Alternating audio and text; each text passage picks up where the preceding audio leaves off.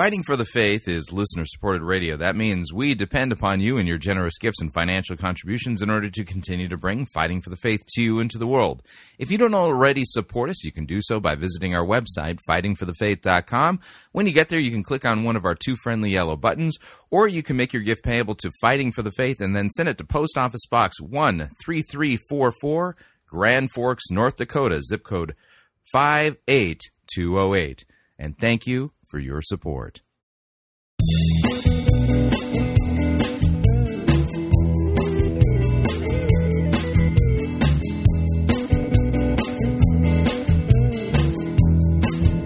It's time for another edition of Fighting for the Faith. Friday, April 27th, 2018. Going to end the week off with a couple of good sermons in the second hour. And what we're going to do in the first hour, we're going to slow down a little bit. I'll explain momentarily.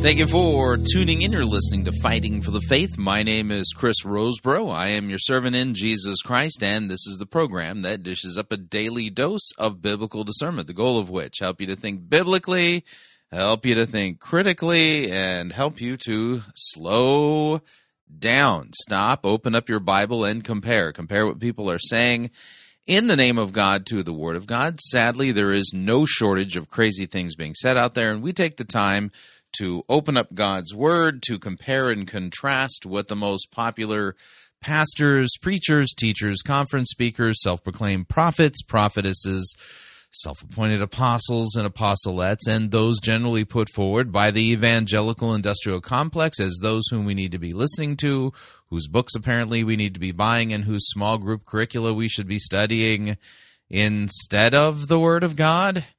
Yeah, weird how that works. Over and again, we demonstrate that the steady diet of doctrine, that's teaching that's put forward for consumption by evangelicals, is far, like, not even close to what Scripture says.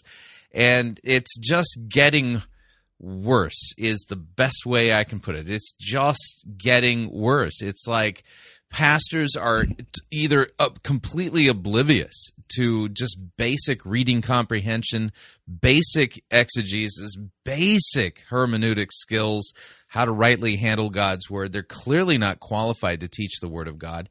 And or they've become bored with it. They think it's irrelevant. They think the Bible's the thing driving people away. And so they've lost all confidence in it, and it's as if they make all these efforts to stay away from any type of real in-depth teaching of God's Word, or they waste so much time in the sermon with filler that, you know, by the time they even get to God's Word, it's like, whoa, look at the time. Oh, boy, we're not going to have much time here. We'll have to come back to, yeah, it's the weirdest thing. So just saying.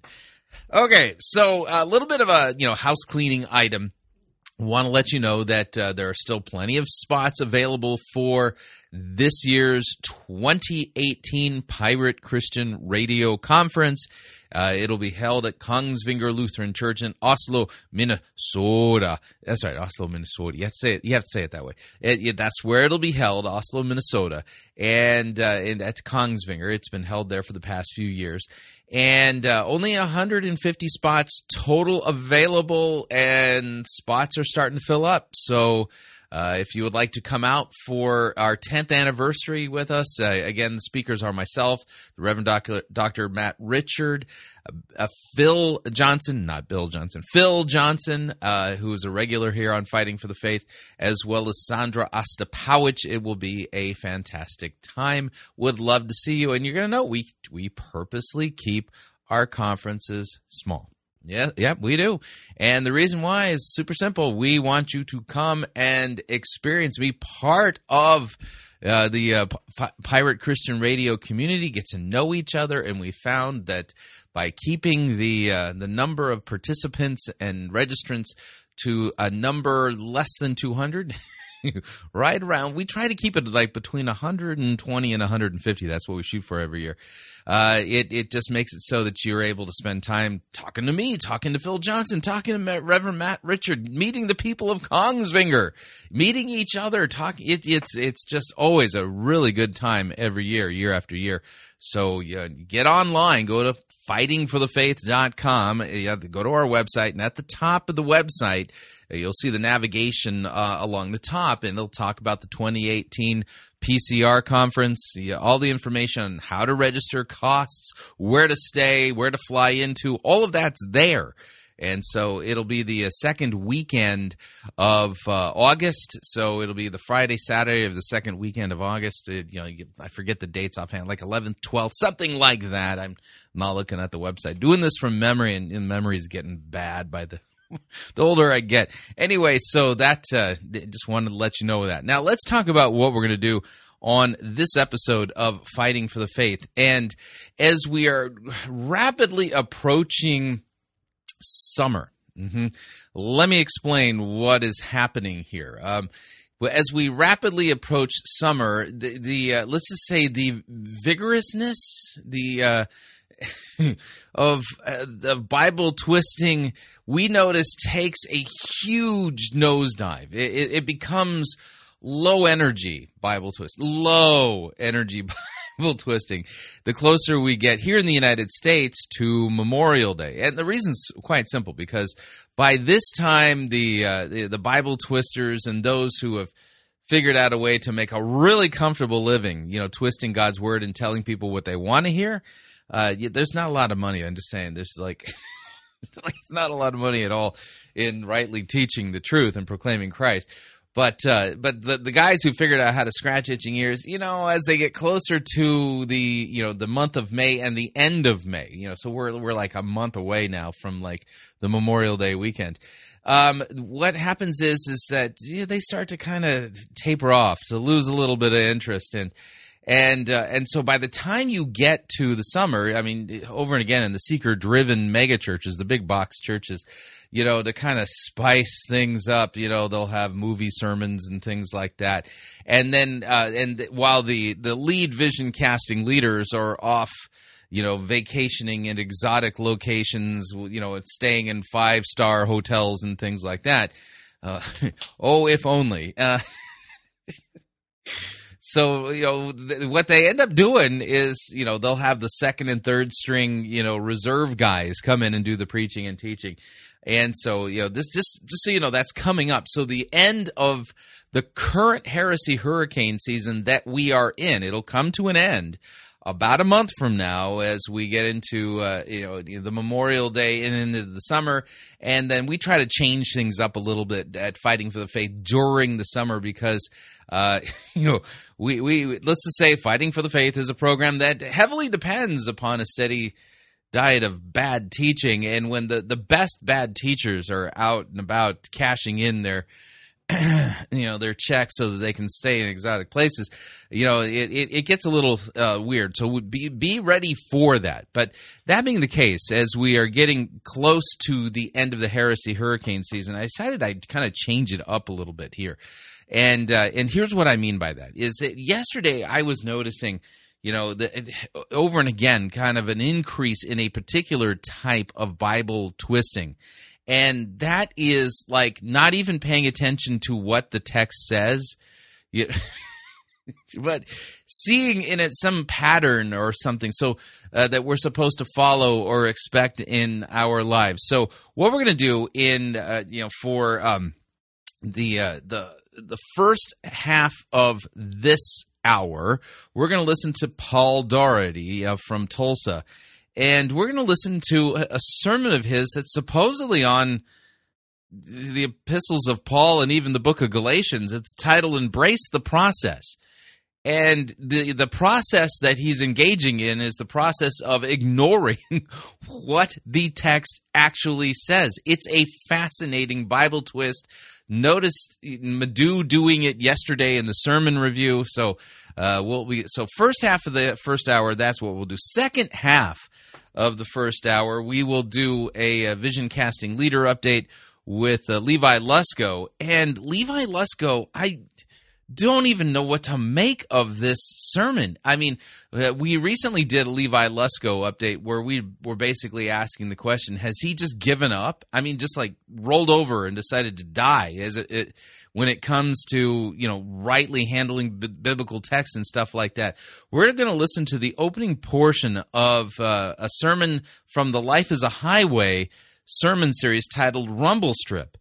And I am not making this up. I mean, it is, you know, it's 10 to 12 minutes of complete filler, including a plug for making sure that you have a carbon monoxide, detection device. Yeah.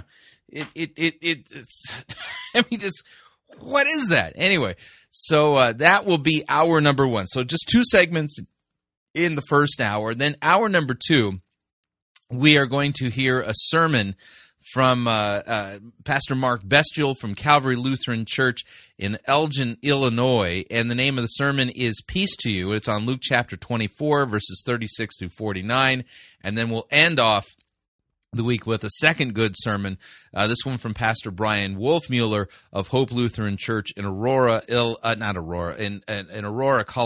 I was going to say Illinois. Aurora, Colorado. And the name of it is Peace and Forgiveness. And his sermon is on the Gospel of John, chapter 20, verses 19 through 31. And Pastor Bestul's is on Luke 24, 36 through 49. So that will be today's episode of Fighting for the Faith. Strongly recommend you make yourself comfortable. We got a lot of ground to cover, but we're going to cover it slowly is the best way I can put it. So let's go ahead and dive into it with this update music. Oh, it really doesn't matter what I do, as long as I do it with a flair. What effect a little smoke is with a dash of hocus pocus and the scent of burning sulfur in the air. I'm a fraud, a hoke, a charlatan, a joke, but they love me everywhere. For it really doesn't matter what I do, as long as I do it with a flair. All right, so we're heading over to Victory Church in Tulsa, Oklahoma. Pastor Paul Daugherty is going to be preaching a sermon on the epistles and writings of the Apostle Paul, even making mention of the book of Galatians. And the name of the message, I'm not making this up, is Embrace the Process. And this is, you know, we've talked about different, you know, ways in which you can twist Scripture. And, of course, one of the more memorable terms we use here is we call it narcissism, where you narcissistically eisegete yourself into a biblical text. And, you know, especially like an Old Testament narrative like the story of David and Goliath and things like that. But this is a weird thing that I'm beginning to notice more and more, and it really bugged me and irked me yesterday when we were doing our sermon review with Robert Madu, and that was he didn't actually pay any attention to what the text said or meant. Instead, he saw it as, you know, some kind of a principle or process that we're supposed to expect to happen and follow in our lives. In Madu's case, he was preaching on Jesus's prayer in the Garden of Gethsemane right before he goes to the cross and dies for our sins, and literally makes that about learning how to, you know, be, you know, have certainty under pressure. It's like, what on earth? Well, yeah, Paul Daugherty's going to kind of do something similar, and he's going to not pay any attention to what Paul's epistles say. No, he's going to talk about some process that we saw Paul go through, therefore we should expect that process to happen to us as well. Not making that up. Here's Paul Daugherty. Well, hey, we have been in this series called St. Paul, and this is one of my most favorite series we've ever done as a church. What we find in the life of St. Paul is that this dude had a past that needed a lot of grace. The same guy that would later on write about the amazing grace of God needed to figure out that it wasn't all about his works. He was a strict Pharisee. He did all the religious duties. And so I want you to turn in your Bibles to Galatians chapter 1. Galatians chapter 1. Okay, we'll take a look there. Go ahead and flip on over to Galatians chapter 1. I want him to spin this out a little bit, but Galatians chapter 1. We get loud when we open up the Bible. And I want to talk to you about what God did in Paul's life after he got saved. Today I want to talk to you about the process. Everybody say process. Wait a second. See, I've taught through the book of Galatians and actually bring it back up frequently here at Fighting for the Faith as well as at the church where I serve. And I don't ever recall reading the book of Galatians or teaching the book of Galatians and passing along the teaching regarding some process that we're supposed to expect in our lives. What version of Galatians are you reading from? For everything in our life, there is a process. There's a process of preparation. Farmers know this, that there's a process of sowing and reaping. That if you want to get a harvest, there's a process of tilling the soil, preparing it, laying down the seed, right? There's a season, a process of preparation before you see the harvest in your life. What we're going to learn today in this season of Paul's life is that God privately prepares us before he publicly promotes us. What? Okay.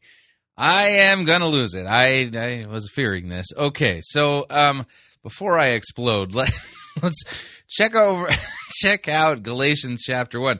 I'm 197% positive that the Galatians chapter 1 doesn't teach us about some process of preparation before God promotes us and, things like that. Galatians chapter 1, a strongly worded letter written to the churches of Galatia for their tolerance of and embracing of false teachers of the Judaizing stripe who were literally adding works to salvation as you can't be saved unless you keep Torah and are circumcised and things like that.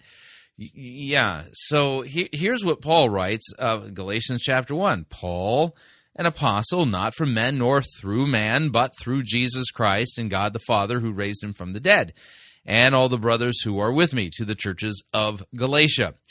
Grace to you and peace from God our Father and the Lord Jesus Christ, who gave himself for our sins to deliver us from the present evil age, according to the will of our God and Father, to whom be the glory forever and ever. Amen. I am astonished that you are so quickly deserting him who called you in the grace of Christ and are turning to a different gospel. Not that there is another one, but there are some who trouble you and want to distort the gospel of Christ. But even if we or an angel from heaven should preach to you a gospel contrary to the one we preach to you, let him be accursed, or damned. Anathema is the word there.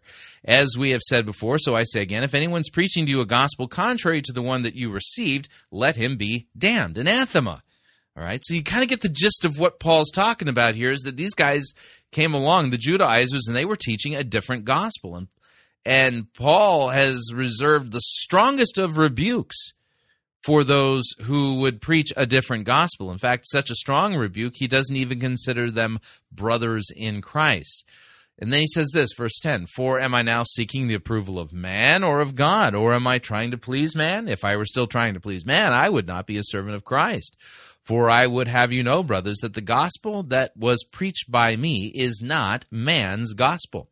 For I did not receive it from any man, nor was I taught it, but I received it through a revelation of Jesus Christ. For you have heard of my former life in Judaism, how I persecuted the church of God violently and tried to destroy it, and I was advancing in Judaism beyond many of my own age among my people, so extremely zealous was I for the traditions of my fathers. But when he who had set me apart before I was born, and who called me by his grace, was pleased to reveal his Son to me, in order that I might preach him among the Gentiles, I did not immediately consult with anyone, nor did I go up to Jerusalem to those who were apostles before me, but I went away to Arabia and returned again to Damascus. Then after 3 years I went up to Jerusalem to visit Cephas and remained with him for 15 days. But I saw none of the other apostles except James, the Lord's brother. In what I am writing to you before God, I do not lie. Then I went into the regions of Syria and Cilicia, and I was still unknown in person to the churches of Judea that are in Christ. They only were hearing. It said, he who used to persecute us is now preaching the faith he once tried to destroy. And they glorified God because of me. Now, immediately the question comes up, why is the Apostle Paul feeling like he has to give all of that data? Well, you get the idea as to why he has to say all of that, because the opening of his letter is Paul, an apostle, not from men nor through man, but through Jesus Christ and God the Father.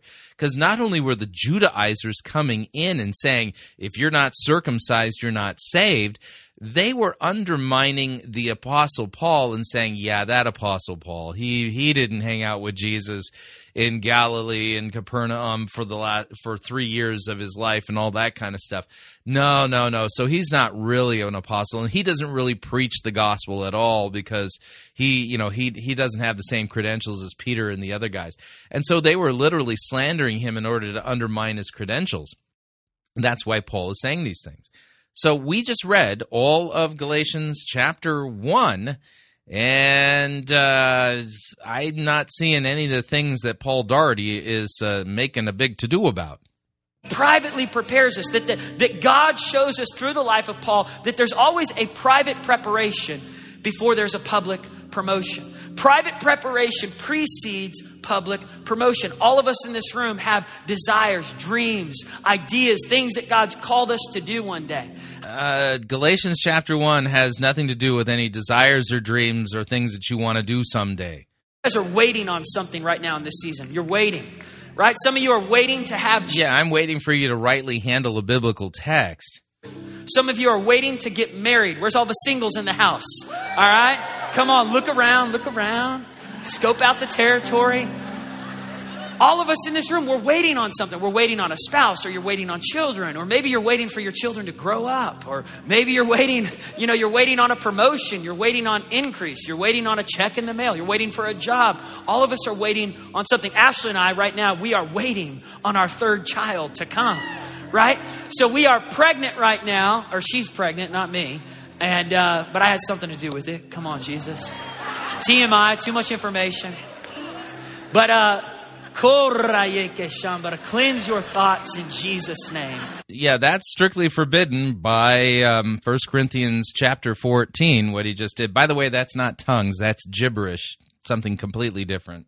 Holy Spirit, help us right now. Y'all are like, what language is he talking? It's a language I'm going to talk about in this series, the language of the Holy Spirit. Paul talks about the gift of speaking in tongues.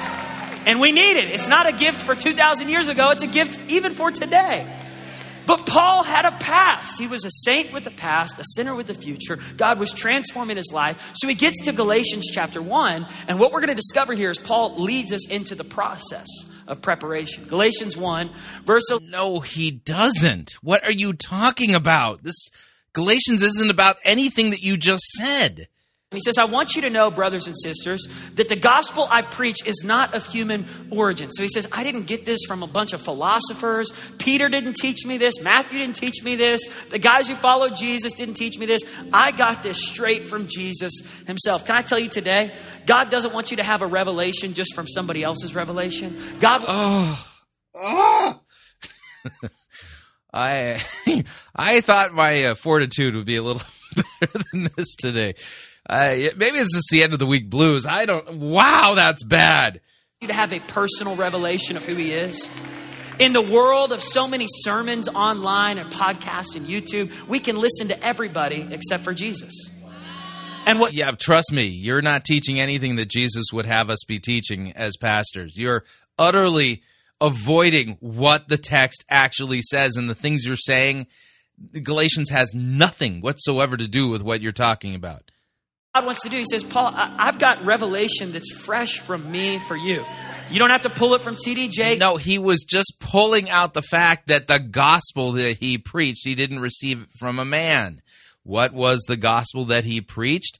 It's actually recorded for us in the cross-reference. You can find this in 1 Corinthians 15 in the opening verses. 1 Corinthians 15 says, "Now I would remind you, brothers, of the gospel that I preached to you, which you received, in which you stand, and by which you are being saved, if you hold fast to the word I preached, unless you believed in vain. For I delivered to you as of first importance what I also received." What did he receive? This gospel. This gospel, he received it from Christ himself. And here it is. Ready? That Christ died for our sins in accordance with the Scripture, that he was buried, he was raised on the third day in accordance with the Scripture, and he appeared to Cephas and then to the 12, and then he appeared to more than 500 brothers at one time, most of whom are still alive, though some have fallen asleep. You get that, the idea here?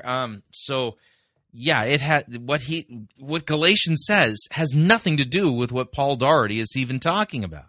You know, he's an amazing preacher. You don't have to pull it from this person. I've got something that I want to download in you that's straight from me. God wants you to have a personal, real, authentic, genuine revelation. So he says, I didn't receive it from man, nor was I taught it. Rather, I received it by revelation from Jesus Christ. He says, you've heard about my previous way of life. I love that Paul doesn't try to hide his past. He's like, hey, listen, let's talk about it. I used to be a bad guy. I was a terrorist. I tried to kill the church. I killed Christians for a living. That's what I did. And yet God still saw potential inside of me. Can I tell you something? No. God did not. So I see potential in that guy.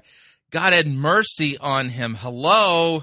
Those of you that are watching on the other side of that screen, God sees potential in you when no one sees any potential at all. This is a different gospel, by the way. This is a totally different. This is not Christianity. I don't know what this is. Wow. Talk about narcissism. But, I mean, what is this technique where you don't actually care about what's in the text?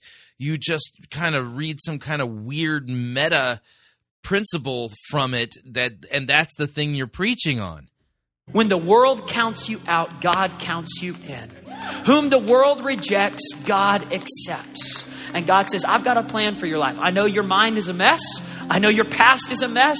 I know you've done some bad things, but I still have a plan for your life. They're called sins, and Jesus bled and died for them.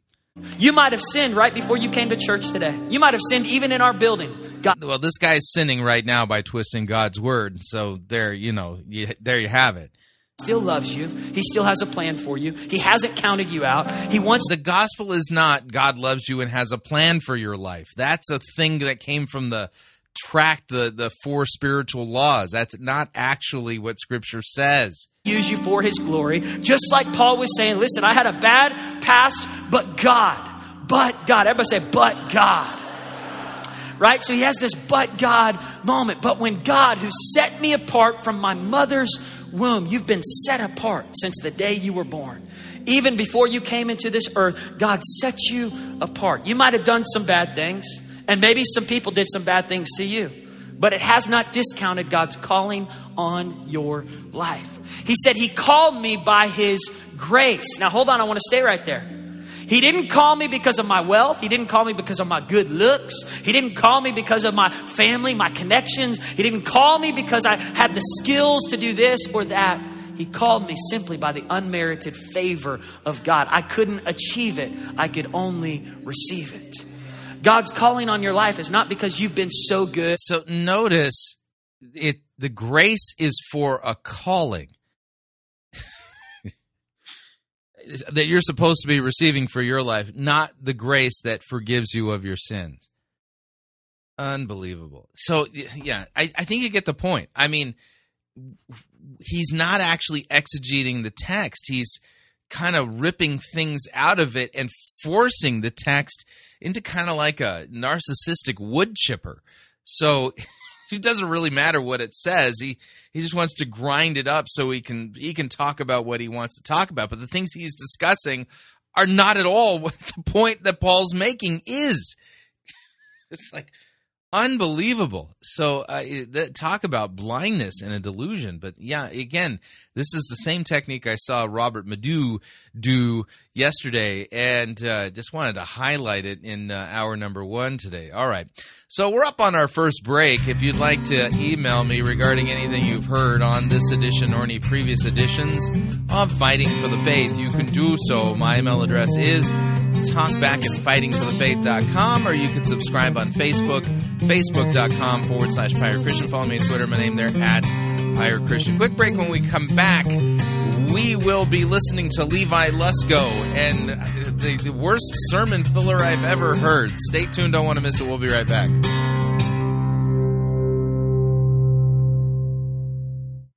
If you're a weather warrior, it's time to lay down your weapons. You're listening to Fighting for the Faith. You're listening to Pirate Christian Radio. We'll be taking your false doctrine now.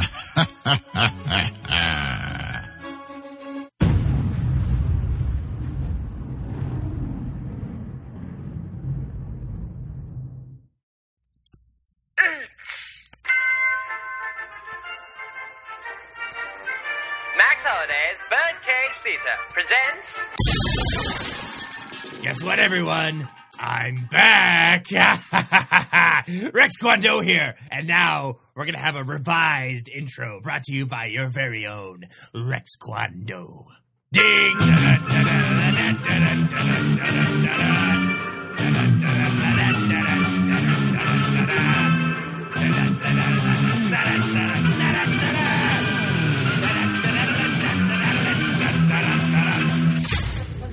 All right, people, listen up. It's time for your training to begin. Mr. Kwando, sir? Please refrain from asking any questions until the instruction is concluded. Today's lessons include two separate training courses. The first being how to walk on water, and the second, how to walk through walls. This curriculum is from Bethel Church, so it was obviously very expensive, hence the $400 surcharge. I mean seed offering, that all nine of you so generously provided. The brochure I received said something about breaking both my legs if I didn't pay. That must have been a minor clerical error. Anyway, if all of you would kindly follow me, we can begin the first lesson. Gentlemen, what you see before you is an Olympic-sized pool that will provide the perfect training ground for your first lesson. I absolutely forbid any recording of these lessons for copyright reasons. We also can't have this highly sensitive information falling into the wrong hands, understand? First things first, in order to successfully walk across the pool, you must build up your faith inside yourself and believe just hard enough. Can you give us a demonstration? What did I tell you about questions?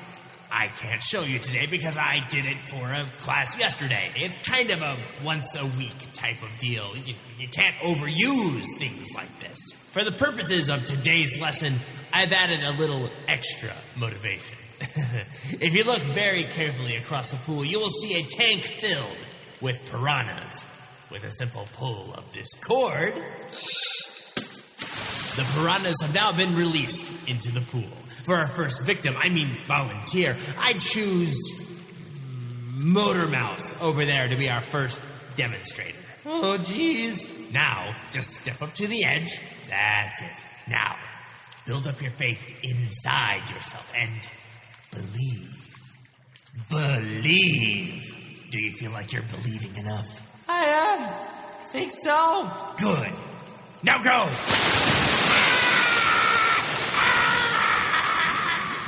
See, you weren't believing hard enough. Believe harder.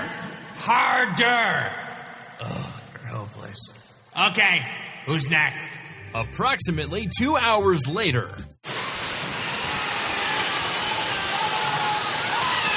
Okay, you lot are clearly not getting the hang of it. Time to move on to lesson 2. Why does it smell so terrible in here? Okay, boys, welcome to lesson number 2, walking through walls. Your task is to build up enough faith within yourself, run directly at the wall in front of you, and pass through. To give you the proper motivation, I've made things slightly more interesting by locking you all inside of that trash compactor. Trash compactor? I have complete faith in you, men. Good luck.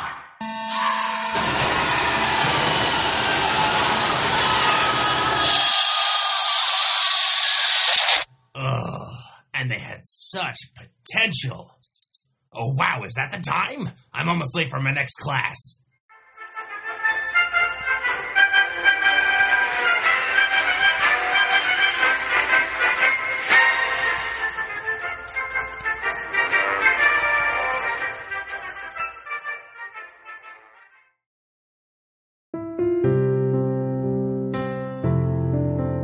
This is Dr. Curtis Lyons. I am the presiding pastor of the American Association of Lutheran Churches. If you are seeking a church that believes that the Holy Bible is the inerrant, infallible Word of God and accepts the Lutheran confessions because they are the right interpretation of Holy Scripture, I hope that you will take a look at the AALC. Also, if you are considering a vocation as a Lutheran pastor, our seminary has a residency program and a program available online. This is Curtis Lyons inviting you to take a look at the AALC. Check us out at taalc.org or on Facebook at the American Association of Lutheran Churches.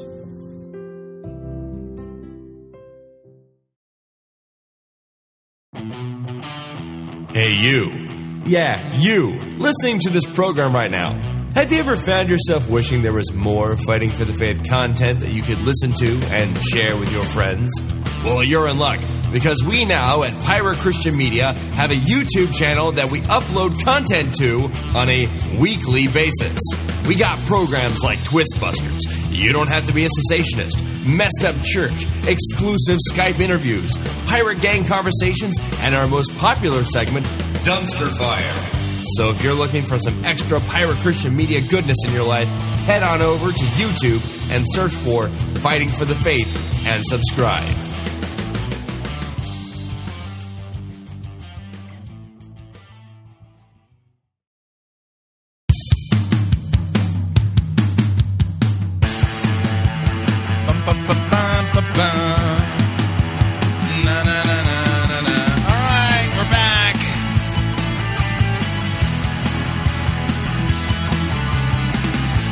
Warning, listening to Fighting for the Faith could cause you to think that Galatians has nothing about to do at all about some process that you have to go through before you're promoted. Just a reminder, Fighting for the Faith is listener-supported radio. That means we depend upon you and your generous gifts and financial contributions in order to continue to bring Fighting for the Faith to you and to the world, and you can partner with us. It is a partnership. Visit our website, fightingforthefaith.com. When you get there, you'll see our three friendly yellow buttons. One says donate, the other says join our crew, the other says become a patron. When you join our crew, you get to pick your rank in our crew, and rank is based on your monthly commitment. Lowest rank is Powder Monkey at $9.95 a month. After that, Gunner's Mate at $24.95 a month. From there, Master Gunner at $49.95 a month, and then Quartermaster at $99.95 a month. Joining our crew is a great way to support us. If you'd like to make a one-time contribution, click on the Donate button. If you'd like to become a patron via Patreon, click on the Become a Patron button. And, of course, if you would like to support us the traditional way, you can make your gift payable to Fighting for the Faith, and then send it to Post Office Box 13344, Grand Forks, North Dakota, zip code 58208. And let me thank you for your support. We truly cannot do what we are doing here without it. All right, we're going to head over to Fresh Life Church over there in Montana and listen to Levi Lusko. And for this installment, I'm going to go ahead and use this update music. Here we go.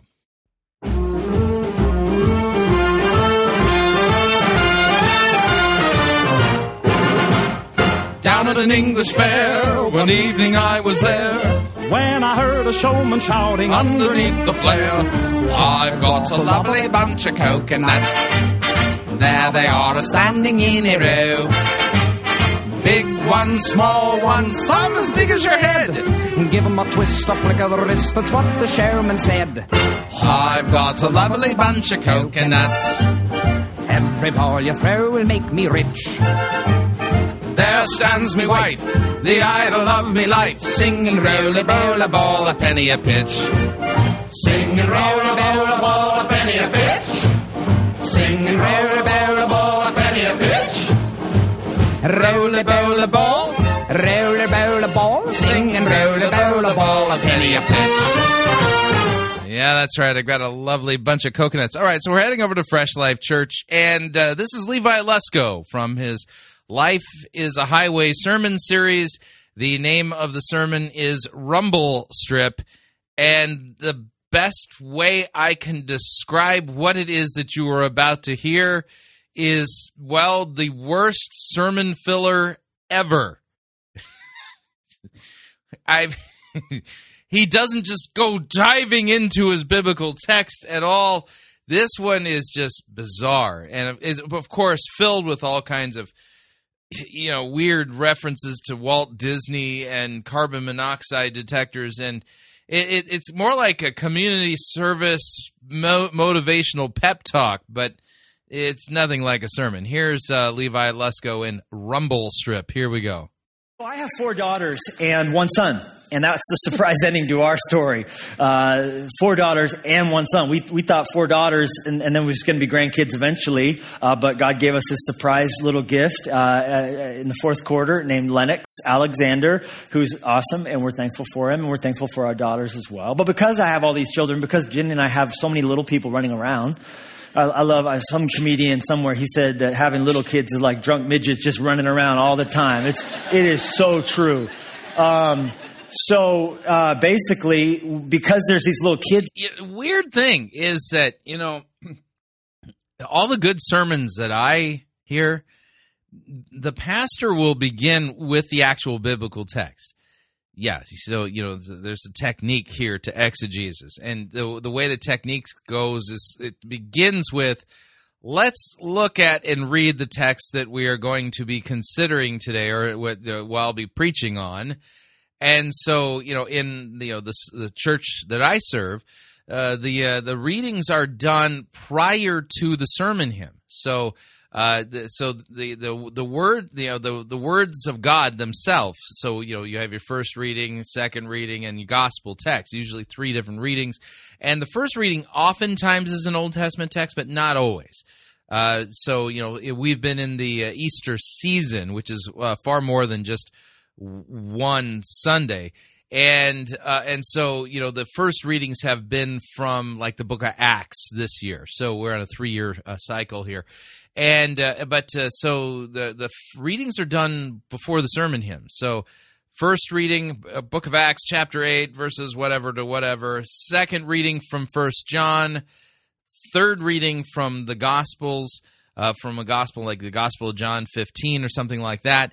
And then sermon hymn, and then when I get to the pulpit, we've already looked at the biblical text, and I will either work through one of them or weave together some or all of them. Yeah, and the idea is that we're letting the biblical text be in the driver's seat, not the pastor. So I don't know what Levi Lusko is doing here, because, you know, he's decided to preach about himself.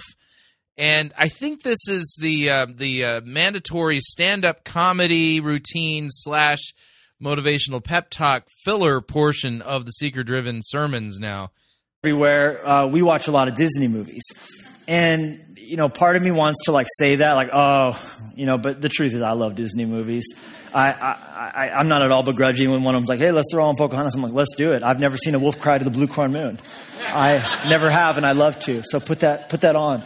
And we will watch that little raccoon try and wash his hands in the waterfall. We will see it. And I haven't watched Pocahontas in a while, but that's what sticks out to me.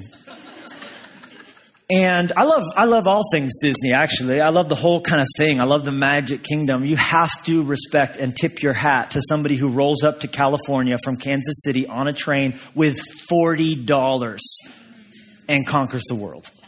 Hello. Right? Once he got Mortimer from being a rat to becoming a mouse named Mickey, because that's how Mickey started, as a rat named Mortimer. And once he got that tiny, it might be a tiny tweak that takes you to big peaks of destiny. Notice what he just did there. Yeah. So the changing of, you know, of Mortimer the rat into Mickey Mouse. Oh man, there's a salient point here that God's trying to get through to you, man. yeah, there's just some tweak that needs to be necessary for you to have your density thingy.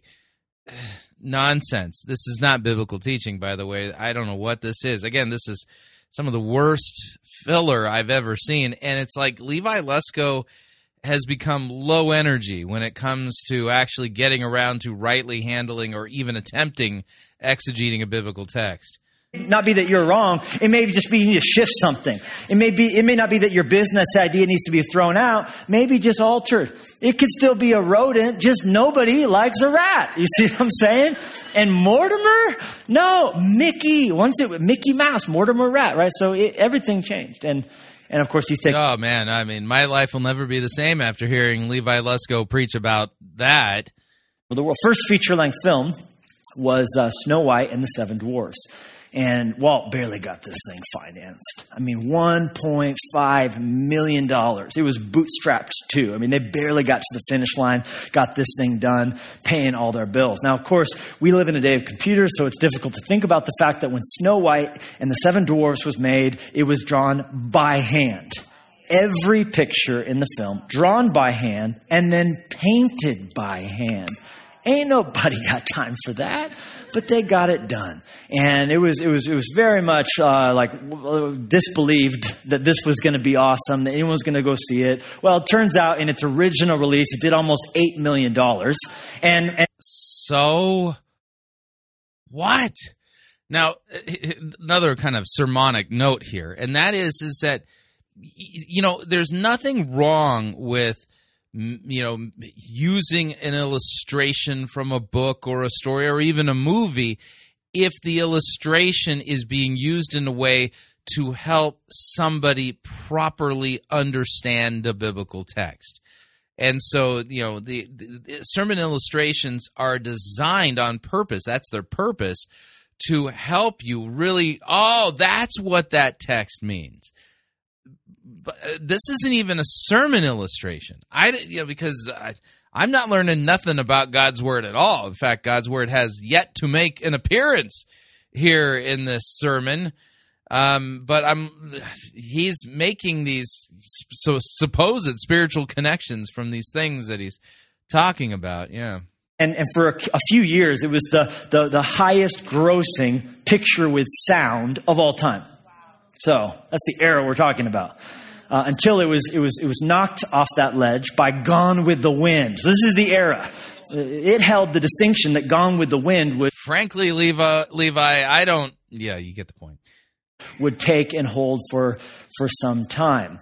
It's today, looking back, grossed $184 million, and of course, it's just an iconoclastic film, Snow White and the Seven Dwarfs. I mean, the Academy of Motion Pictures, when they recognized this film, they chose to depart from the normal gold man statue and give to Walt one large statue and seven small ones. Right? This is so cute. That's the cutest thing you've ever heard. But what's right, yeah, again, my life will never be the same now. Particularly touching to me about what Walt did once he won, once there was a proof of concept, you made it, great, was that he immediately pushed all the success of that project into the next one, into the next one, into the next one. And now let's make Bambi. And now let's push the borders. Now Fantasia. Now this, now this, now this. Right? He didn't rest on his laurels. He didn't celebrate and cash in. You want to know why? So Walt Disney is like the exemplar here of apparently what Christianity and the sanctified life is supposed to look like. Yeah, see, when I read Scripture, I read about holiness or, the fruit of the Spirit, love, joy, peace, patience, kindness, gentleness, self-control, you know, things like that. Ambition, risking it all. Yeah, this is a different sanctification. This doesn't even sound remotely like Christian sanctification. Was Walt Disney even a true believer in Jesus Christ? Why is he being held up as an example that I need to follow as a Christian? In life, if you don't reinvest your miracles, you will reach the end of them. Oh, boy. Okay, I'm going to back that up just a smidge because we need to hear just how awful that was in context. And now let's make Bambi. And now let's push the borders. Now Fantasia. Now this, now this, now this. Right? He didn't rest on his laurels. He didn't celebrate and cash in. You want to know why? I found in life, if you don't reinvest your miracles, you will reach the end of them. Oh, brother. See, Walt Disney, he is the quintessential example of a man who reinvested his miracles. Which biblical text teaches me to reinvest my miracles, and what does that phrase even mean? And that's maybe a word for somebody today. There's something great. No, it's not. It's not from God. You didn't receive that via download. That's not in the Bible. This is just awful filler. And you need to push it forward. God bless you. You need to bless somebody else. You need to pay it forward. You need to step out in faith again. As if you're always talking about the great old days and what happened way back when, maybe it's time you dust off your hands and get back in the game and do something again. Yeah, like Levi Lusko needs to get back in the game and actually get back to exegeting and staying away from this nonsense. And that's just so inseparably entwined to our calling and conviction here at Fresh Life Church, that we just perpetually value this dream and idea of risking the ocean. And that's... You risk the ocean, yeah. I don't own the ocean, and this is kind of awkward. I live in North Dakota. Yeah, there's no oceans close to me that I can risk. So the closest body of water would actually be the Red River, and it flows north. Yeah, you betcha. So do you want me to risk the Red River? It's like, man, when is enough enough? This campus and 12 locations and the TV broadcast and my gosh, did you finish one building thing? Is it paid for? Barely. And now another one and trying to do this. And I read in the newspaper that. Well, you know what? I'm just telling you, time is short and lives are precious and Jesus is coming. We got work to do. Yeah, if you're so concerned about time being short and precious and you got work to do, why aren't you doing it? I mean, why are you dragging your feet and filling these people's heads with nonsense? Like, well, we got to reinvest our miracles, because Walt Disney. Time is short indeed, Levi, and you're burning it up rather quickly here. Dreams in our heart. We're going to do something. I'm just telling you, we're going to fail trying, and maybe we'll die trying, but we're going to step out in faith, so help me, and watch God. If you were stepping out in faith, you'd actually have a biblical text open by now, and in faith believe that God's word is living and active, and preach it, and exegete it, and work it properly, and properly divide it, and find Jesus in it, and proclaim him to them. You're not doing that. You're not stepping out in faith. You're literally on the sidelines. Move in power in our day. And we know that the muscles of faith atrophy due to misuse. Yeah, his muscles have got to be down to nothing. If you're going to lie there in your bed and not move, you'll get bed sores and your muscles will shrivel. And soon your imagination and dreams will die. And oh, no. My imaginations and dreams are going to die. What am I going to do about that? You'll begin to be jaded and skeptical of anybody who steps out in faith. He uses what's called a bullpen, by the way. That's what that's called. The people in the front row who are going, ooh, ah, wow. Yeah, they volunteer to do that. Once you've given up on your dreams, you'll always become critical on those of those who cling on to theirs, who cling to theirs.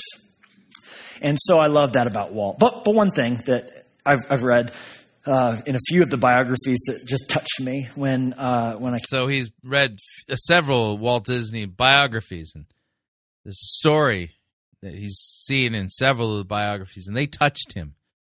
So be prepared to be touched as well by a touching story from the life of Walt Disney. Across it was that he did take a small portion of the success of that day and bought his mom and his dad a home. Wouldn't you love to do that? Wouldn't you love at some point to be able to say, hey, mom, dad, you took care of me. Let me just take care of you now in some way, large or small, a gesture to say, hey, here's a home. And of course, you know, we're not all Walt Disney, so we can't all say, hey, Flora, hey, Elias, move on down from Portland, Oregon. Shout out Portland love. Move on down from Portland to North Hollywood where I live. I want you near me. I'm going to go ahead and buy you a house. I love that Walt did that. What a touching gesture. Thinking of mom, thinking of dad. And so he did. Not too long after they moved in, Flora called Walt at the studio complaining of a smell of a funny odor and she couldn't place. And so Walt sent a few studio handymen down to the house and said, figure out what the deal is. And they identified it as coming from the furnace, which had just been installed, but they said incorrectly. So they tinkered with it for a little bit and came back reporting they had fixed the problem. And tragically, the next morning, the maid, while cooking breakfast, went into the bedroom where Flora and Walt's father, Elias, were sleeping to find them both non-responsive. And she began to feel dizzy herself. So going outside, she was able to get a couple breaths and clear her head momentarily long enough to come back in and drag them both out to the front lawn, where, of course, when they dispatched rescuers, they did everything they could. But tragically, Walt's mother died. And Walt's father was hospitalized and hurt by this, and as was the maid. Now, they are not alone in what happened to them that day, as currently in America, 430 people per year in this country, 430 a year die of carbon monoxide poisoning. And like Walt's father and the maid, upwards of 20,000 Americans every single year end up in the hospital, end up in emergency rooms because of this silent killer. Now, what's so appalling to me about that isn't that it happened back then. That's far more understandable because the year was 1939. But to think of it still happening today is... This is now a public service announcement. Have you installed a carbon monoxide detection device in your home? Yeah. Yeah. What is this? Almost unthinkable and so unnecessarily tragic because in the 1990s, someone invented a carbon monoxide detector for $20 at Walmart. The home that your children sleep in, the shop where you work in, the garage where you fix cars in can have a tiny little plastic device made in China that can tell you if there's the silent killer, which most people say they can't smell when testing is done, cannot smell carbon monoxide at all. And it will give you a very clear message that there is the presence of this dangerous thing in the air. And it'll let you, okay, yes, thank you. That, yep. Yeah, okay, we know. We're awake now. Okay, we got it. Okay, that's the illustration. Now, no, thank you. All right. So, just to think about that, we would still. I'll take it from here. Okay. So, it's so unnecessarily tragic for anybody today in a day where the technology does exist and is cheaply, readily available for us. You are aware that there are people in Montana who are going to hell, right? And I'm not making this up. He is 10 minutes into this sermon. 10 minutes. We have heard about Walt Disney. We've heard about Snow White. We've heard about Bambi. We've heard about Walt Disney's mother who died of carbon monoxide poisoning. Her husband, you know, Walt Disney's father who was hospitalized, and the maid. We've heard a public service announcement about getting carbon monoxide detection devices, which, by the way, for the last 2 decades, I've heard public service announcements about the importance of having a carbon monoxide detector in my home, you know, on radio, on television, like on the internet. I've seen all kinds of You know, do you have a carbon monoxide detection device in your house? It's the silent killer. No, you know, I've seen these things. I don't go to church to get public service announcements that I could get while watching television or the radio. In fact, the church is not the building. The church is the people. The church is the congregation, the ecclesia, the called out ones. They gather together to hear the word of God, to participate in the Lord's Supper, to baptize people and things of that nature. In fact, when you look at the book of Acts, the hallmark of the church, as listed in Acts chapter 2, the early converts of Christianity, they dedicated themselves to the apostles' preaching, or you could say the apostles' teaching or doctrine, the breaking of bread, the fellowship, and the prayers. Mm-hmm. I'm seeing none of those things as I'm watching this YouTube video of Levi Lusko, you know, waxing eloquent about Walt Disney and the need for a carbon monoxide detector. And this is 10 minutes of this for a careful and skilled exegete. I mean, 10 minutes. You are well on to point number 2 at this point, and you've worked your way through a text. We aren't even to biblical point number 1 because Levi Lusko hasn't even read a biblical text. To have in our lives to tell us when there is danger that is nearby. The point is, and kind of the big idea that we're going to be camped out on for a few weeks here as a community is this: the best kind of protection is early detection. Come on, the best kind of protection you can have isn't, well, if I get hurt, if something bad happens, they'll take me to the hospital. That's not the best kind of protection. Prevention is always preferable to cure. So are you going to be preaching the importance of getting colonoscopies and mammograms from the pulpit or the stage? He doesn't really even have a pulpit. It's a stage. All right. So I think you get the idea. Like I said, that is probably one of the worst stretches of sermonic filler I have ever heard. Now, he does eventually get to a biblical text. But even that, it's low energy as far as like exegeting it and pointing people to Jesus. I mean, I think you get the point. So what do you make of that? I just think that's a complete waste of time. And if as a pastor, you're not like chomping at the bit to dig into God's word, then what are you doing being in front of people, either on the stage or in the pulpit? I mean, seriously, if you don't want to exegete God's word, go find a job that will really get your juices flowing.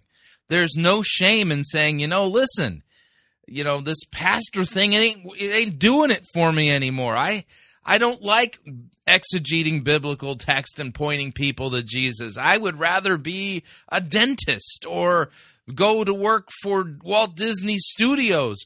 Do it. Go for it. Whatever turns your crank. If you are not excited about bringing the word of God and really teaching it, get out of the pulpit. You have no business being there at all if this is not what you want to be doing. Yeah, I think you get the point. All right, we're up on our second break. If you'd like to email me regarding anything you've heard on this edition or any previous editions of Fighting for the Faith, you can do so. My email address is tomback@fightingforthefaith.com, or you can subscribe on Facebook, facebook.com/Pirate Christian. Follow me on Twitter, my name there @Pirate Christian. When we come back, we're going to end the week off with a couple of really good sermons, stark contrast to what we heard. Stay tuned, don't want to miss it. We'll be right back.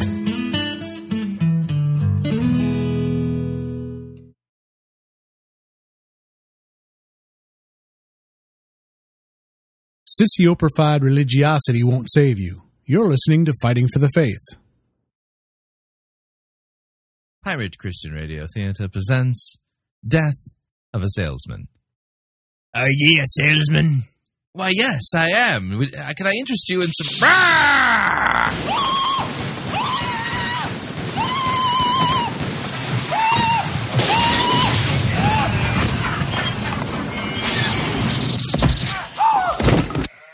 You're listening to Pirate Christian Radio. Hi, Chris Roseborough here to talk about our longtime featured advertiser, Cheapo Air. Doesn't matter if you're traveling for business reasons or for pleasure. Doesn't matter if you're traveling within the United States or abroad. Cheapo Air is the place for you to save literally hundreds of dollars on your airfare, hotel rooms, and rental cars. Visit our website, fightingforthefaith.com. On the side of our website, you'll see our ad banners. Look at the ad banner for Cheapo Air and look on it. There's a promo code. Write the promo code down.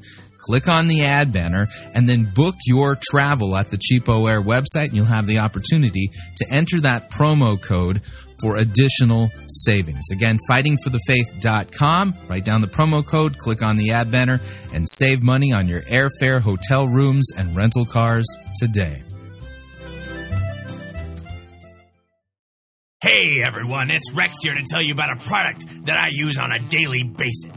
It's Coffee by Gillespie. It's delicious. It's got the caffeine you need to be a functioning member of society, and it's coffee. There's all sorts of different blends to choose from that are themed alongside the church calendar. So not only does it taste insanely good, but it's also liturgical.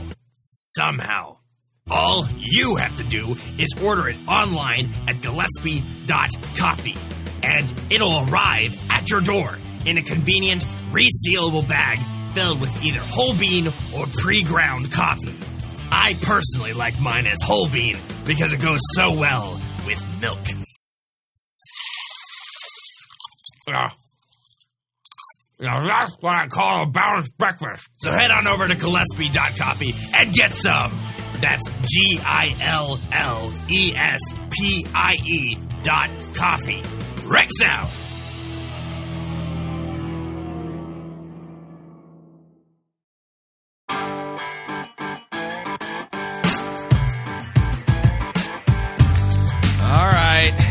Number two, to end the week off, just compare what you heard from Paul Daugherty and Levi Lusko to what you're going to hear now. Big difference.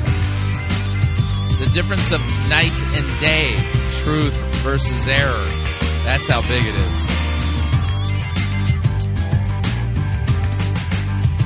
is. But let's do this right.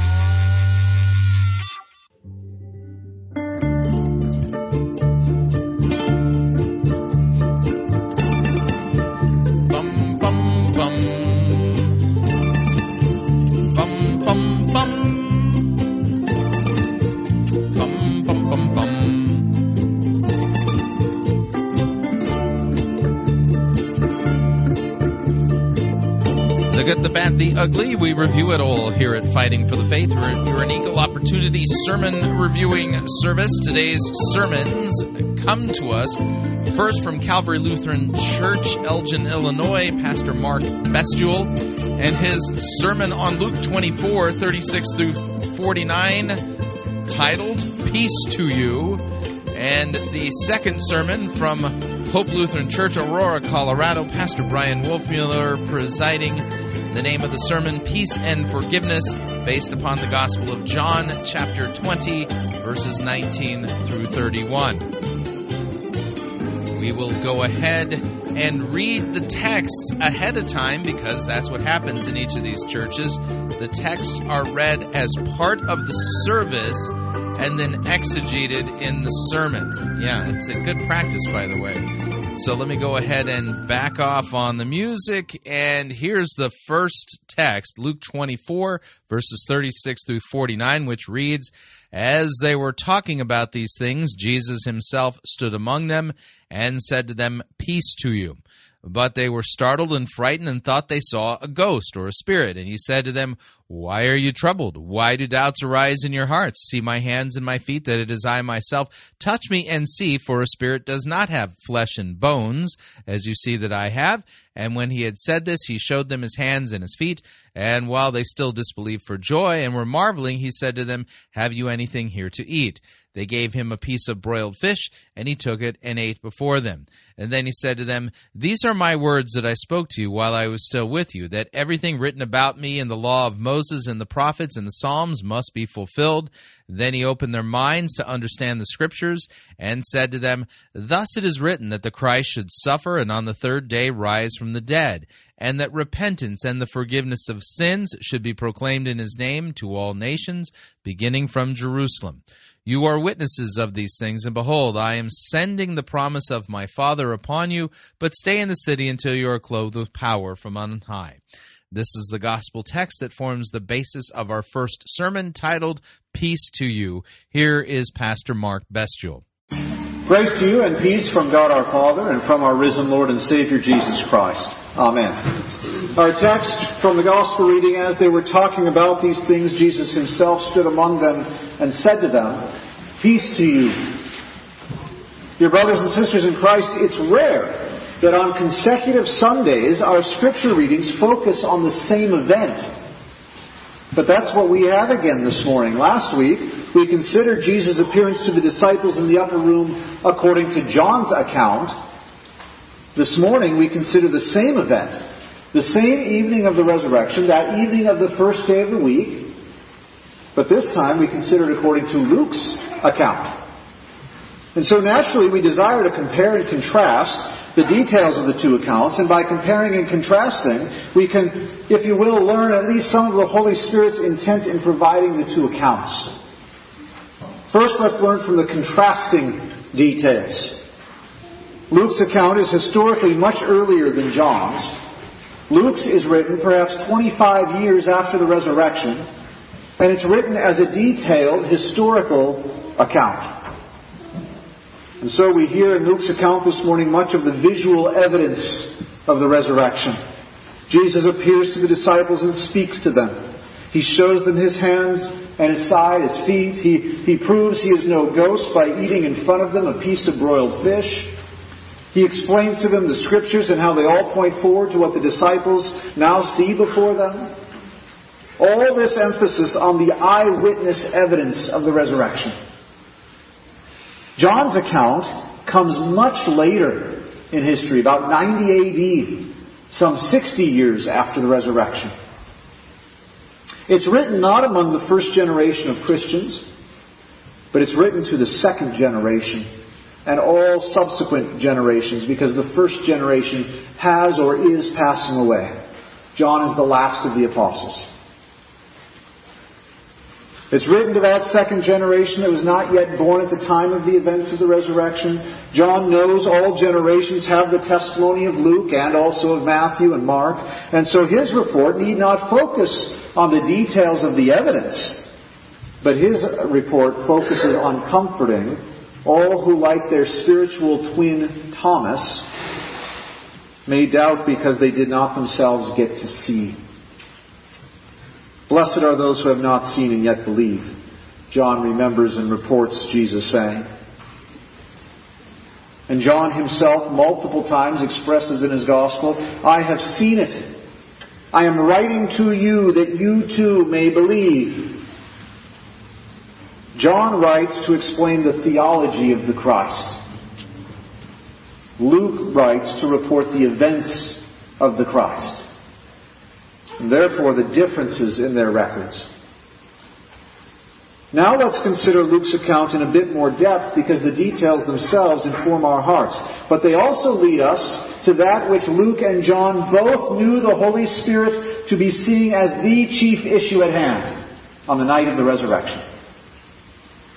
Luke's account begins, as they were talking about these things, that is to say, the disciples to whom Jesus had appeared on the road to Emmaus, so that they recognized him in the breaking of the bread, they have now gotten to the upper room.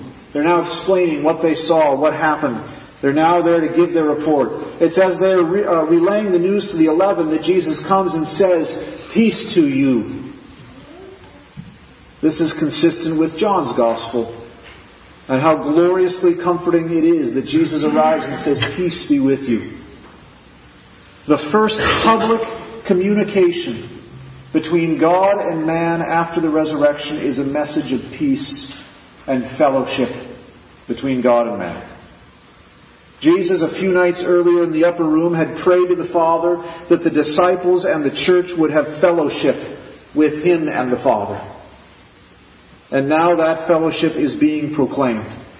Just as last Sunday's reading from John's epistle reminded us, remember it said, "Our fellowship is with the Father and with His Son, Jesus Christ. And if we walk in the light, we have fellowship with one another."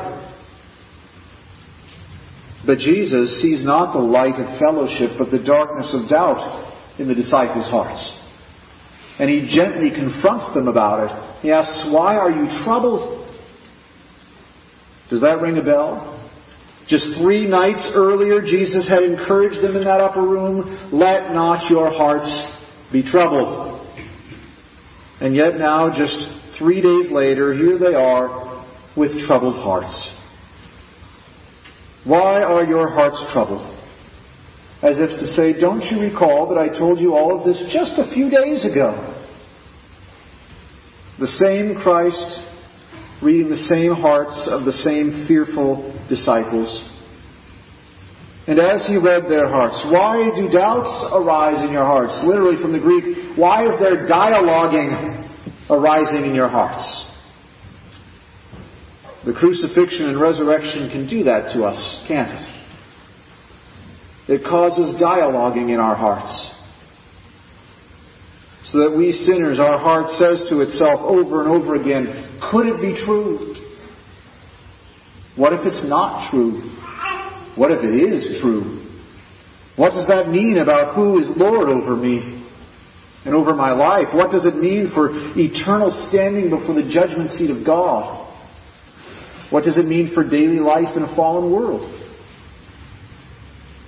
Luke's recording of these words of the dialoguing hearts is not coincidental.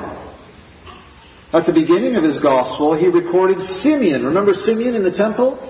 Speaking of the Christ child he now beheld, "This child is appointed for the fall and rising of many and for a sign that is opposed, namely the cross and the empty tomb." So that, Simeon says, "thoughts," and in the Greek, "dialogues from many hearts may be revealed." And now on the very night of the resurrection, that prophecy is first fulfilled, as it will be fulfilled in every soul of every generation to come.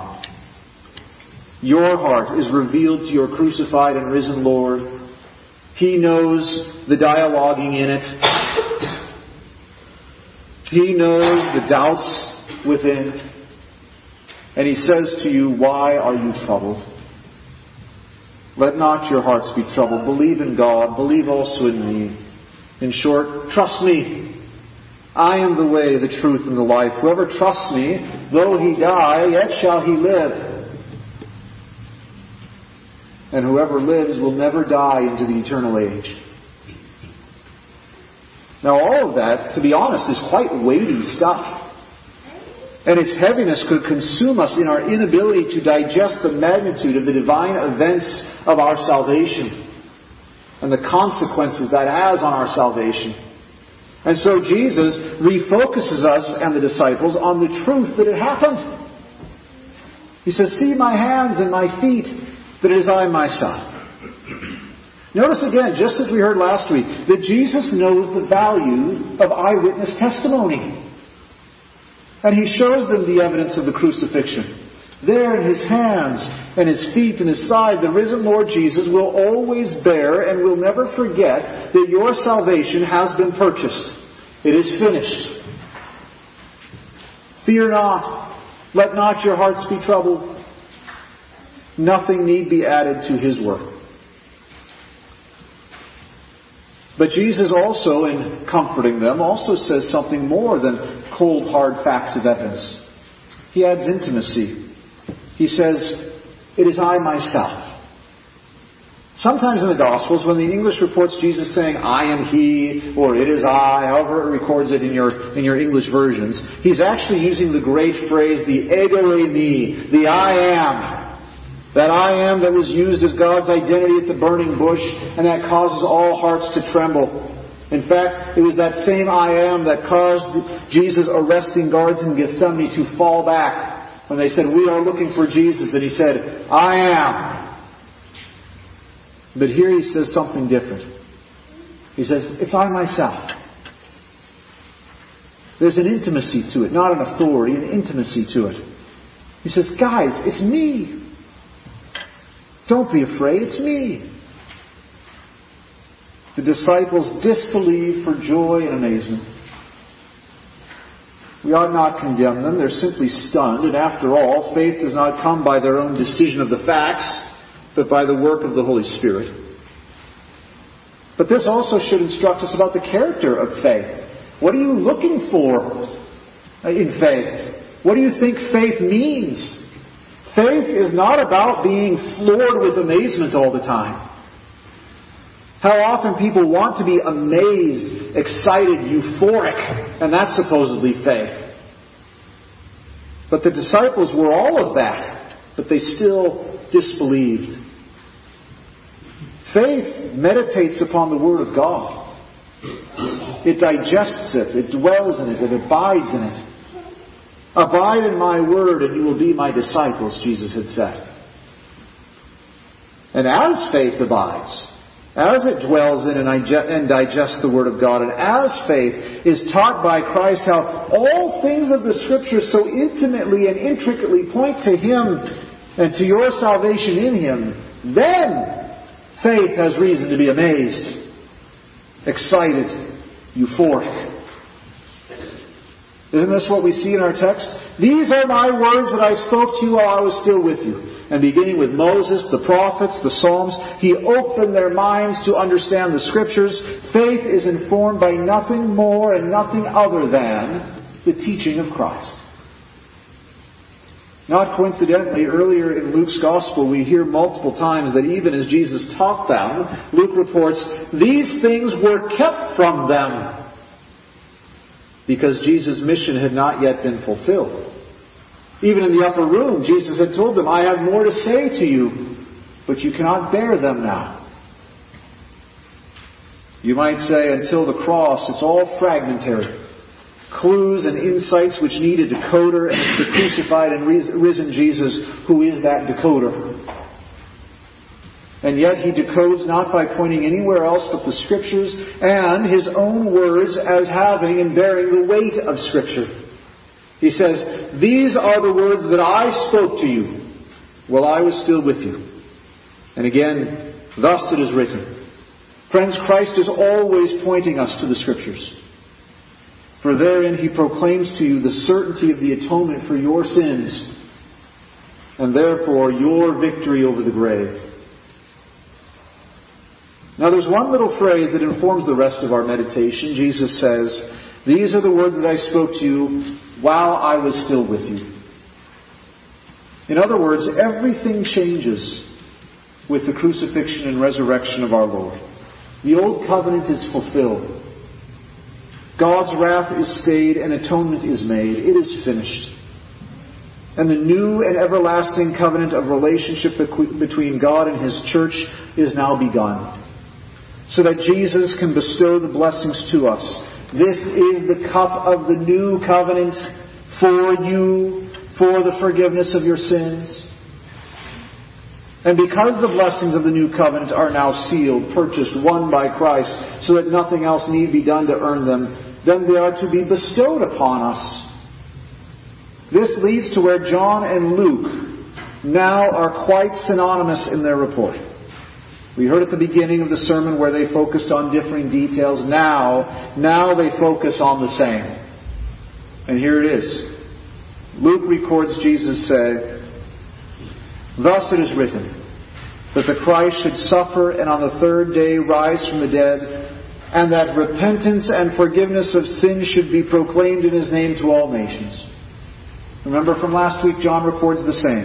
If you forgive the sins of anyone, they are forgiven. If you retain the sins of anyone, they are retained. Both John and Luke report Jesus' intent to freely administer to you the cross's benefits. Do not hear in these words that Jesus is saying that repentance and forgiveness of sins is the next step of a not yet completed salvation. That's not the point. Earlier in Luke's Gospel, we hear Jesus say it this way: "It is necessary for the Christ to suffer and die, and after 3 days rise again." Period.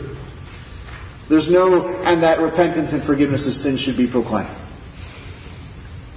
It's not there earlier when Christ teaches the disciples that He must accomplish these things. But now that the Christ has accomplished it all, now Jesus says it's time to bestow the gifts. Repentance and forgiveness of sins is to be bestowed upon all nations. The same all nations you hear in Matthew 28. Go make disciples of all nations. By teaching them, baptizing them. The same all nations as when Peter preaches, "This gift is for you and for your children and for all who are far off." The gifts and the benefits of the cross come to you, friends, by the preaching of repentance and forgiveness.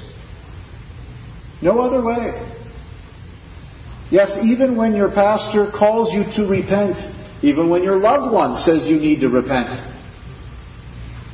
But when that preaching office calls you to repent, the pastor has in mind the bestowal of the cross's benefits. And so is it somehow authoritarian pulpit pounding to now say, "Peace to you, and therefore repent? For Christ shares the benefits of the cross with the penitent." Friends, what good does it do to not repent of sins? To take lightly participation in repentance and the forgiveness of sins? Where is our fellowship with the light if we are determined to try and benefit from darkness? Or if we are to pretend that we are in the light when we know we are in the darkness? What use is there in being stubborn toward God, defiant in our hearts, too proud to repent to one another? Do we really think that we can fool the same God who asks, "Why are your hearts troubled?" And why do they dialogue within themselves? If He knows that about us, can we really hide our sins from Him? Do you really think that if we don't repent, if we simply ignore our sin, the neighbors whom we've harmed won't actually be harmed, but will ignore the pain our sin has caused them? Do we really think we can represent ourselves before the judgment seat of God and say, "I don't need to repent. I'm righteous. Christ died for all, but He didn't have to die for me. At least not regarding that thing that I've justified in my own mind." Friends, God calls you to repent so that you may be honest with yourself, with your neighbor, and with Him. And in such, He then freely forgives you. And He says that sin was paid for by Christ, who atoned for it on the cross, so that you now may have fellowship with Him, and with me, and with one another. I forgive you your sins. The new covenant played out in real time.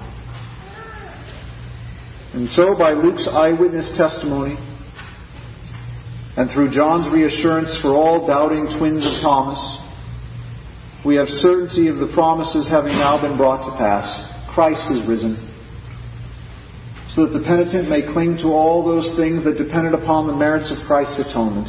You may rejoice in your baptism, run to absolution, share in the fellowship of the supper, and hear Christ greet you anew. Peace to you. In the name of the Father, and of the Son, and of the Holy Spirit. Amen.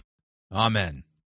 Sermon number 2 is based on the Gospel of John, chapter 20, verses 19 through 31, which reads, "On the evening of that day, the first day of the week, the doors being locked where the disciples were for fear of the Jews, Jesus came and stood among them and said to them, 'Peace be with you.' And when He had said this, He showed them His hands and His side, and then the disciples were glad when they saw the Lord. Jesus said to them again, "Peace be with you. As the Father has sent me, even so I am sending you." And when he had said this, he breathed on them and said to them, "Receive the Holy Spirit. If you forgive the sins of any, they are forgiven them. If you withhold forgiveness from any, it is withheld." Now Thomas, one of the 12, called the twin, was not with them when Jesus came.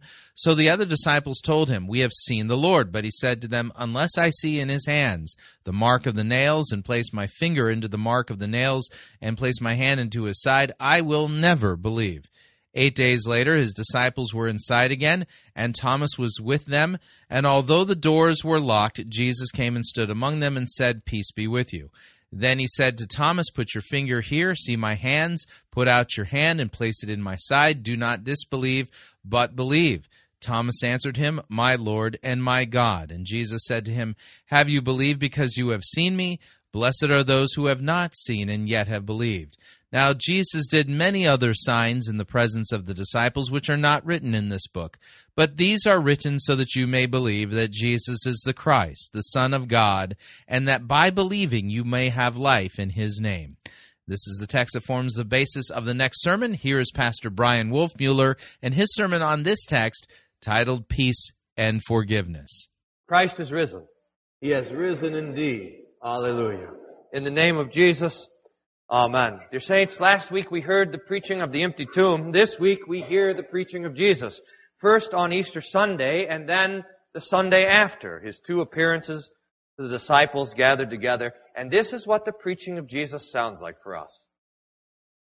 He says to his disciples, "Peace. Peace. Peace be with you." Now, this is stunning and not at all apparent that this is going to be what Jesus says. Jesus could have risen from the dead, and he could have come back mad. He could have shown up angry. "Where were you guys?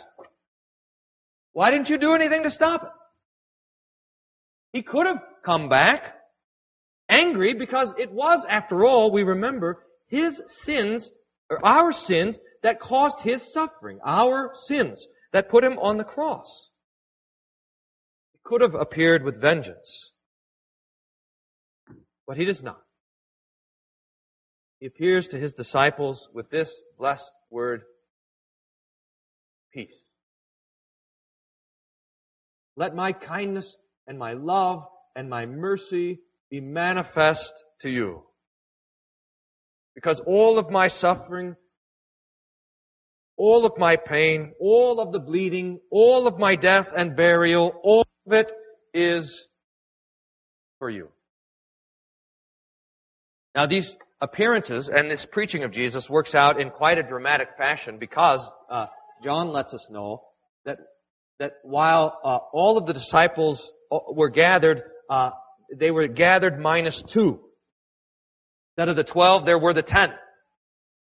Judas had committed suicide, murdered himself by hanging himself on a tree in despair. But there was another that was missing from the room. Thomas wasn't there on that first Easter night when Jesus appeared to them. Now, I've been thinking about this and trying to sort this out, and it's sort of an amazing thing. The text tells us that the 10 were there, and they didn't want to leave the room because they were afraid. Even the women came back from the tomb with the report of the angel, which said, "Tell my disciples to go to Galilee and meet me there," where I said I would, or meet Jesus there, where he said he would meet him. And instead of going to Galilee, they don't even leave the house. They don't leave the room. The door is locked. Even a week later, the door is locked, it says, for fear. All of them are bound up in fear, all of them except for one, Thomas, who's out. We don't know what he's doing, where he's going, who he's visiting, if he's at the grocery store or if he's going to get news or whatever. But while all the 10 were afraid that they were going to be dragged before Pontius Pilate or dragged before the Sanhedrin and crucified like Jesus was because they were his followers, while they're all locked up for fear, Thomas is not. Thomas is the only one who's bold enough to leave the room. And we know this about Thomas, right? I mean, remember when Jesus was up in Galilee and he says, "We got to go down because Lazarus has died, and I'm going to go and raise him from the dead." And the other disciples say, Lord, when we were in Jerusalem last time, they were trying to kill you. And Jesus says, it's time to go. And Thomas says, let's go with them and we can all die with them. And so Thomas is the one who convinces the other disciples, in fact, to go with Jesus down to Jerusalem for the raising of Lazarus and then all of the things that follow. Thomas had this great boldness, and it's manifest by him not being in the room. So imagine Thomas, as he looks at the other 10, shaking his head because of their fear, shaking his head at their doubt, looking down on them as he leaves the room, the only one who has this courage to leave. As he comes back to the room, maybe to report the news that he found or to say what he saw or to bring the news from the Sanhedrin or whatever, imagine Thomas coming back into the room and the disciples saying, Thomas, Jesus was just here. Jesus appeared to us.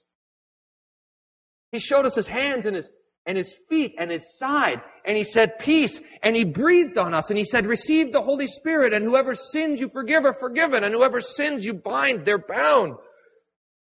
He came and appeared to us. Now imagine Thomas, who would have to say at that moment, I can't believe it. But you guys? He appeared to you who are too afraid to leave the room? He appeared with you who barely wanted to come to Jerusalem, who were afraid to die. And here I am, look, I'm not afraid. I'm not afraid to die.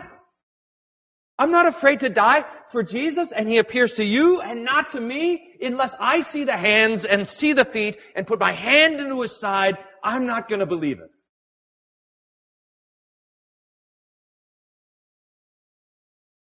John doesn't tell us how that week went, as all 11 disciples are locked in the room together. I imagine it wasn't a particularly comfortable week for those 11 men. I imagine that night it started with Peter and the others saying, Thomas, look, it really did happen. We know you're upset that you weren't here, but it happened. We saw him.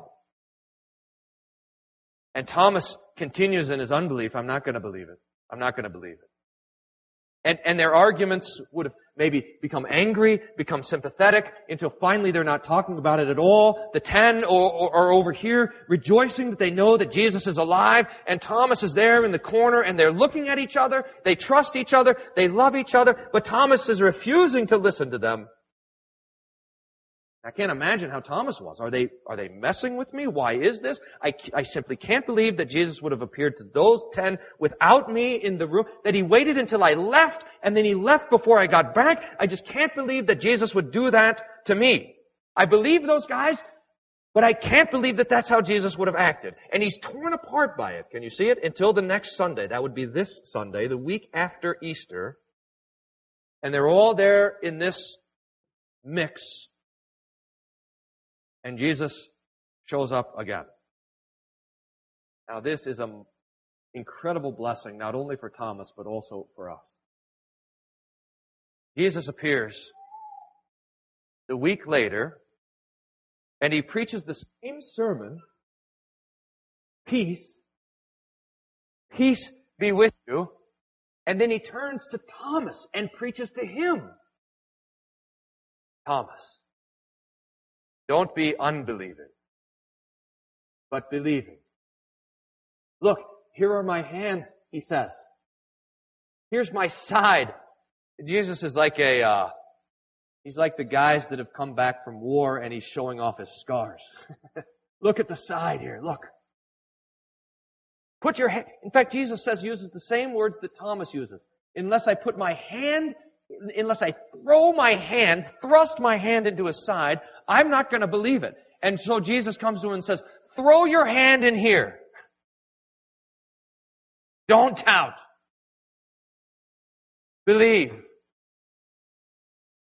And out of Thomas's mouth comes perhaps the greatest confession of who Jesus is in all of the Bible. He says, my Lord and my God. Now, one more piece of drama there, because then Jesus has a small rebuke. Really, it's more of a blessing for us, but a small rebuke for Thomas when he says, "You believed because you saw, but blessed are those who believe and have not seen." You knew better, Thomas. You should have trusted Peter and James and John and the other 10. You should have known that they are not liars, but they are Christians who tell the truth. You should have listened to the preaching and you should have believed it. And this blessing is for us. "Blessed are you," says Jesus, "who believe and have not seen." In fact, while we look at Thomas and we say, "Oh, how blessed St. Thomas was to put his hands into the hands in the holes in the hands of Jesus. Oh, how blessed was St. Thomas to put his hand into the side of Jesus." Jesus says that you, in fact, are more blessed because you have faith not from what you've seen, but from what you've heard.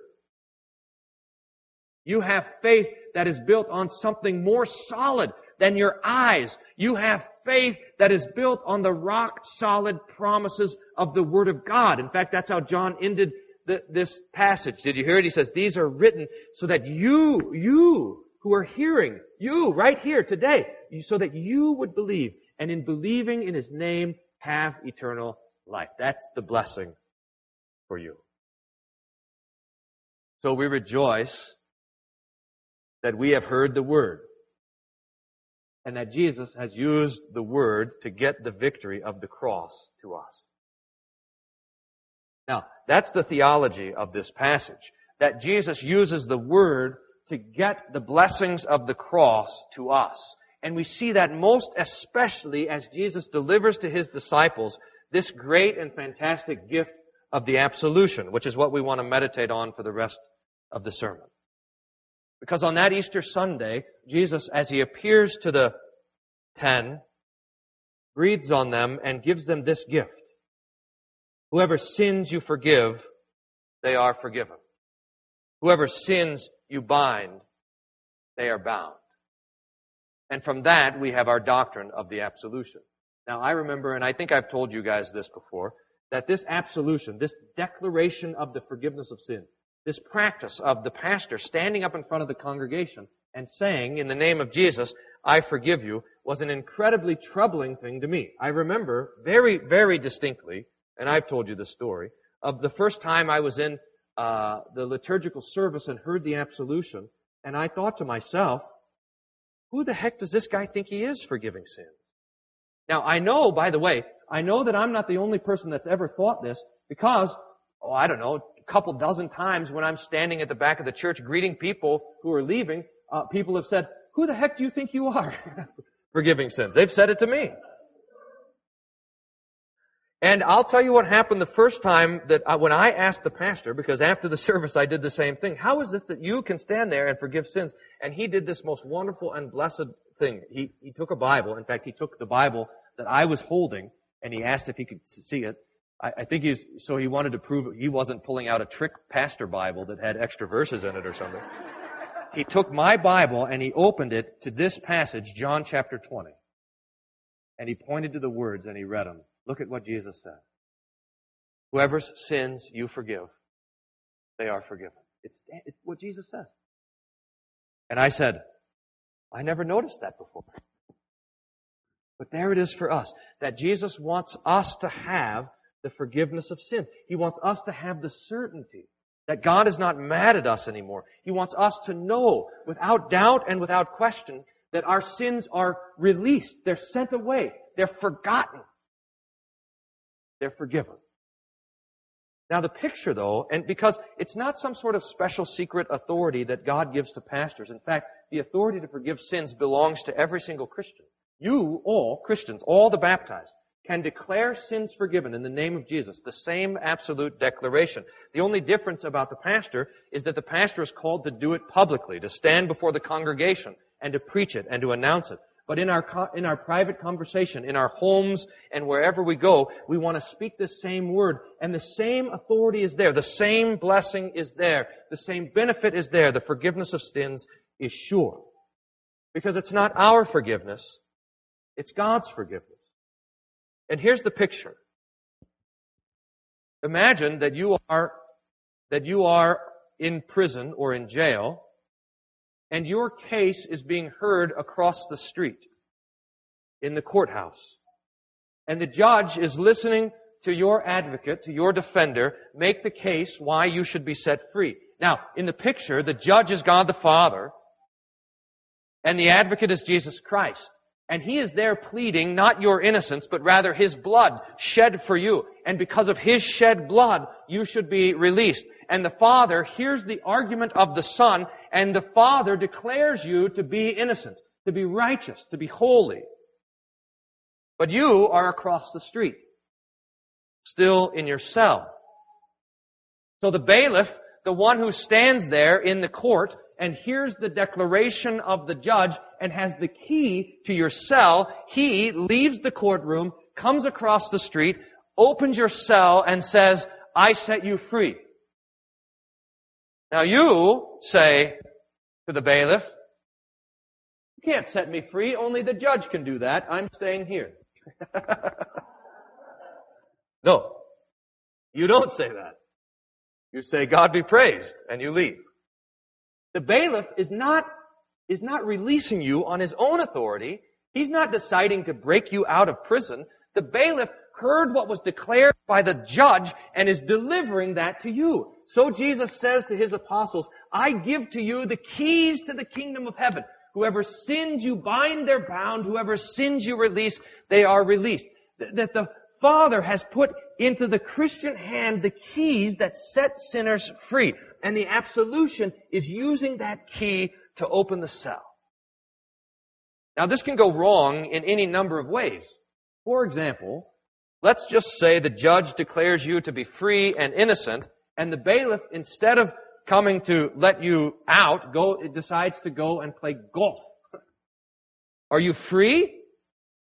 Well, legally, you're free, but you're still in prison. You don't know anything about it. Or let's say the judge declares you still to be guilty and you shouldn't be released. And the bailiff comes and says, I set you free. And you leave. Are you free? Well, only until the police catch up to you. And then you're back, you see. The whole picture only works if everything happens in the proper order. First, the judge declares you free. And then the bailiff comes and brings that freedom to you. Now, dear saints, that is precisely what Jesus is setting up here on Easter Sunday when he appears to the disciples and he breathes on them and he says, receive the Holy Spirit. Whoever sins you forgive are forgiven. Whoever sins you bind, they are bound. He is setting up a way to deliver the heavenly verdict of the righteousness of Christ, of the victory of his cross, of the victory that Jesus won over sin and over death and over the grave. He is setting up a way to get that victory to you so that you can know that the victory of Jesus is your victory, that the death of Jesus is your life, that the blood of Jesus is your innocence, that the suffering of Jesus is your righteousness, so that you can know that. Jesus sets up the absolution. Now, he's, by the way, done the same thing in baptism and the same thing in the supper. He wants to deliver the grave, the empty tomb, the suffering, the blood, the cross. He wants to deliver all of it straight to you. So these things mean the same. These sentences mean the same thing. Christ Jesus died for sinners. That means the same thing that Jesus says, my peace I give to you. And that means the exact same thing as this sentence. As a called and ordained servant of the word, I forgive you all of your sins.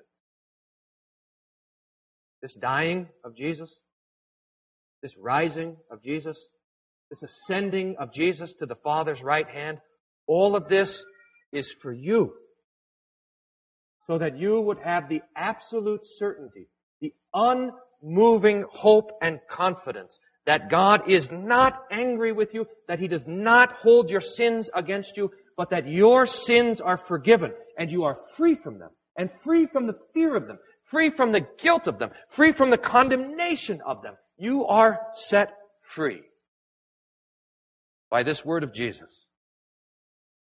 Just as Jesus is free from death, you are free from the guilt of your sin.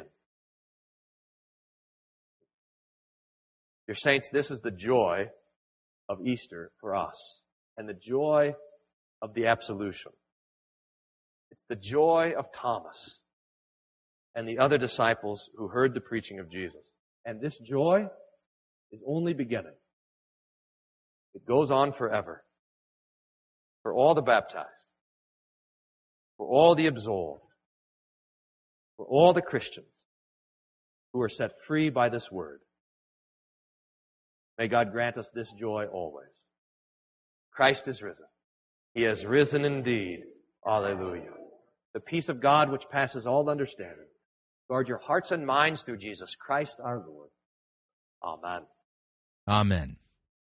Yeah, you see the difference? You see these guys actually want you to understand what the text says, what it actually means. No community service announcements and stuff like that. I think you get the point. And they properly distinguish law and gospel, sin and grace, repentance, forgiveness of sins. That's the way you do it. I'm just saying. All right, we're at the end of another broadcast week. If you'd like to email me regarding anything you've heard on this edition or any previous editions of Fighting for the Faith, you can do so. My email address is talkback@fightingforthefaith.com, or you can subscribe on Facebook, facebook.com/Pirate Christian. Follow me on Twitter, my name there, @Pirate Christian. Till next week, may God richly bless you in the grace and mercy won by Jesus Christ, His vicarious death on the cross for all of your sins. Amen.